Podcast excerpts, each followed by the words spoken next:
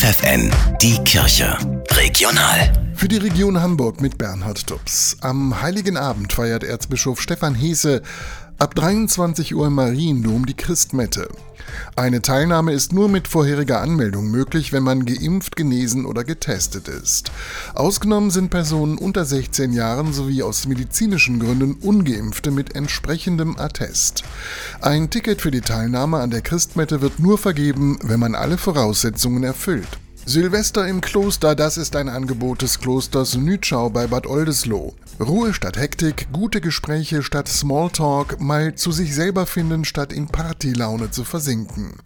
Ann-Kathrin Berndmeier organisiert das alternative Silvesterangebot. Es kommt einfach darauf an, zu sich zu kommen, Zeit zu haben, sich die Zeit zu nehmen. Es ist ganz viel Zeit da, das vergangene Jahr zu reflektieren, nochmal zu überlegen, was war das für ein Jahr für mich, was war gut, was waren meine Highlights und was möchte ich vielleicht auch im nächsten Jahr ändern und einen Ausblick zu wagen auf das nächste Jahr. Es ist ein Silvestertag ganz in Stille. Den ganzen Morgen bis zum Nachmittag schweigen alle Teilnehmer.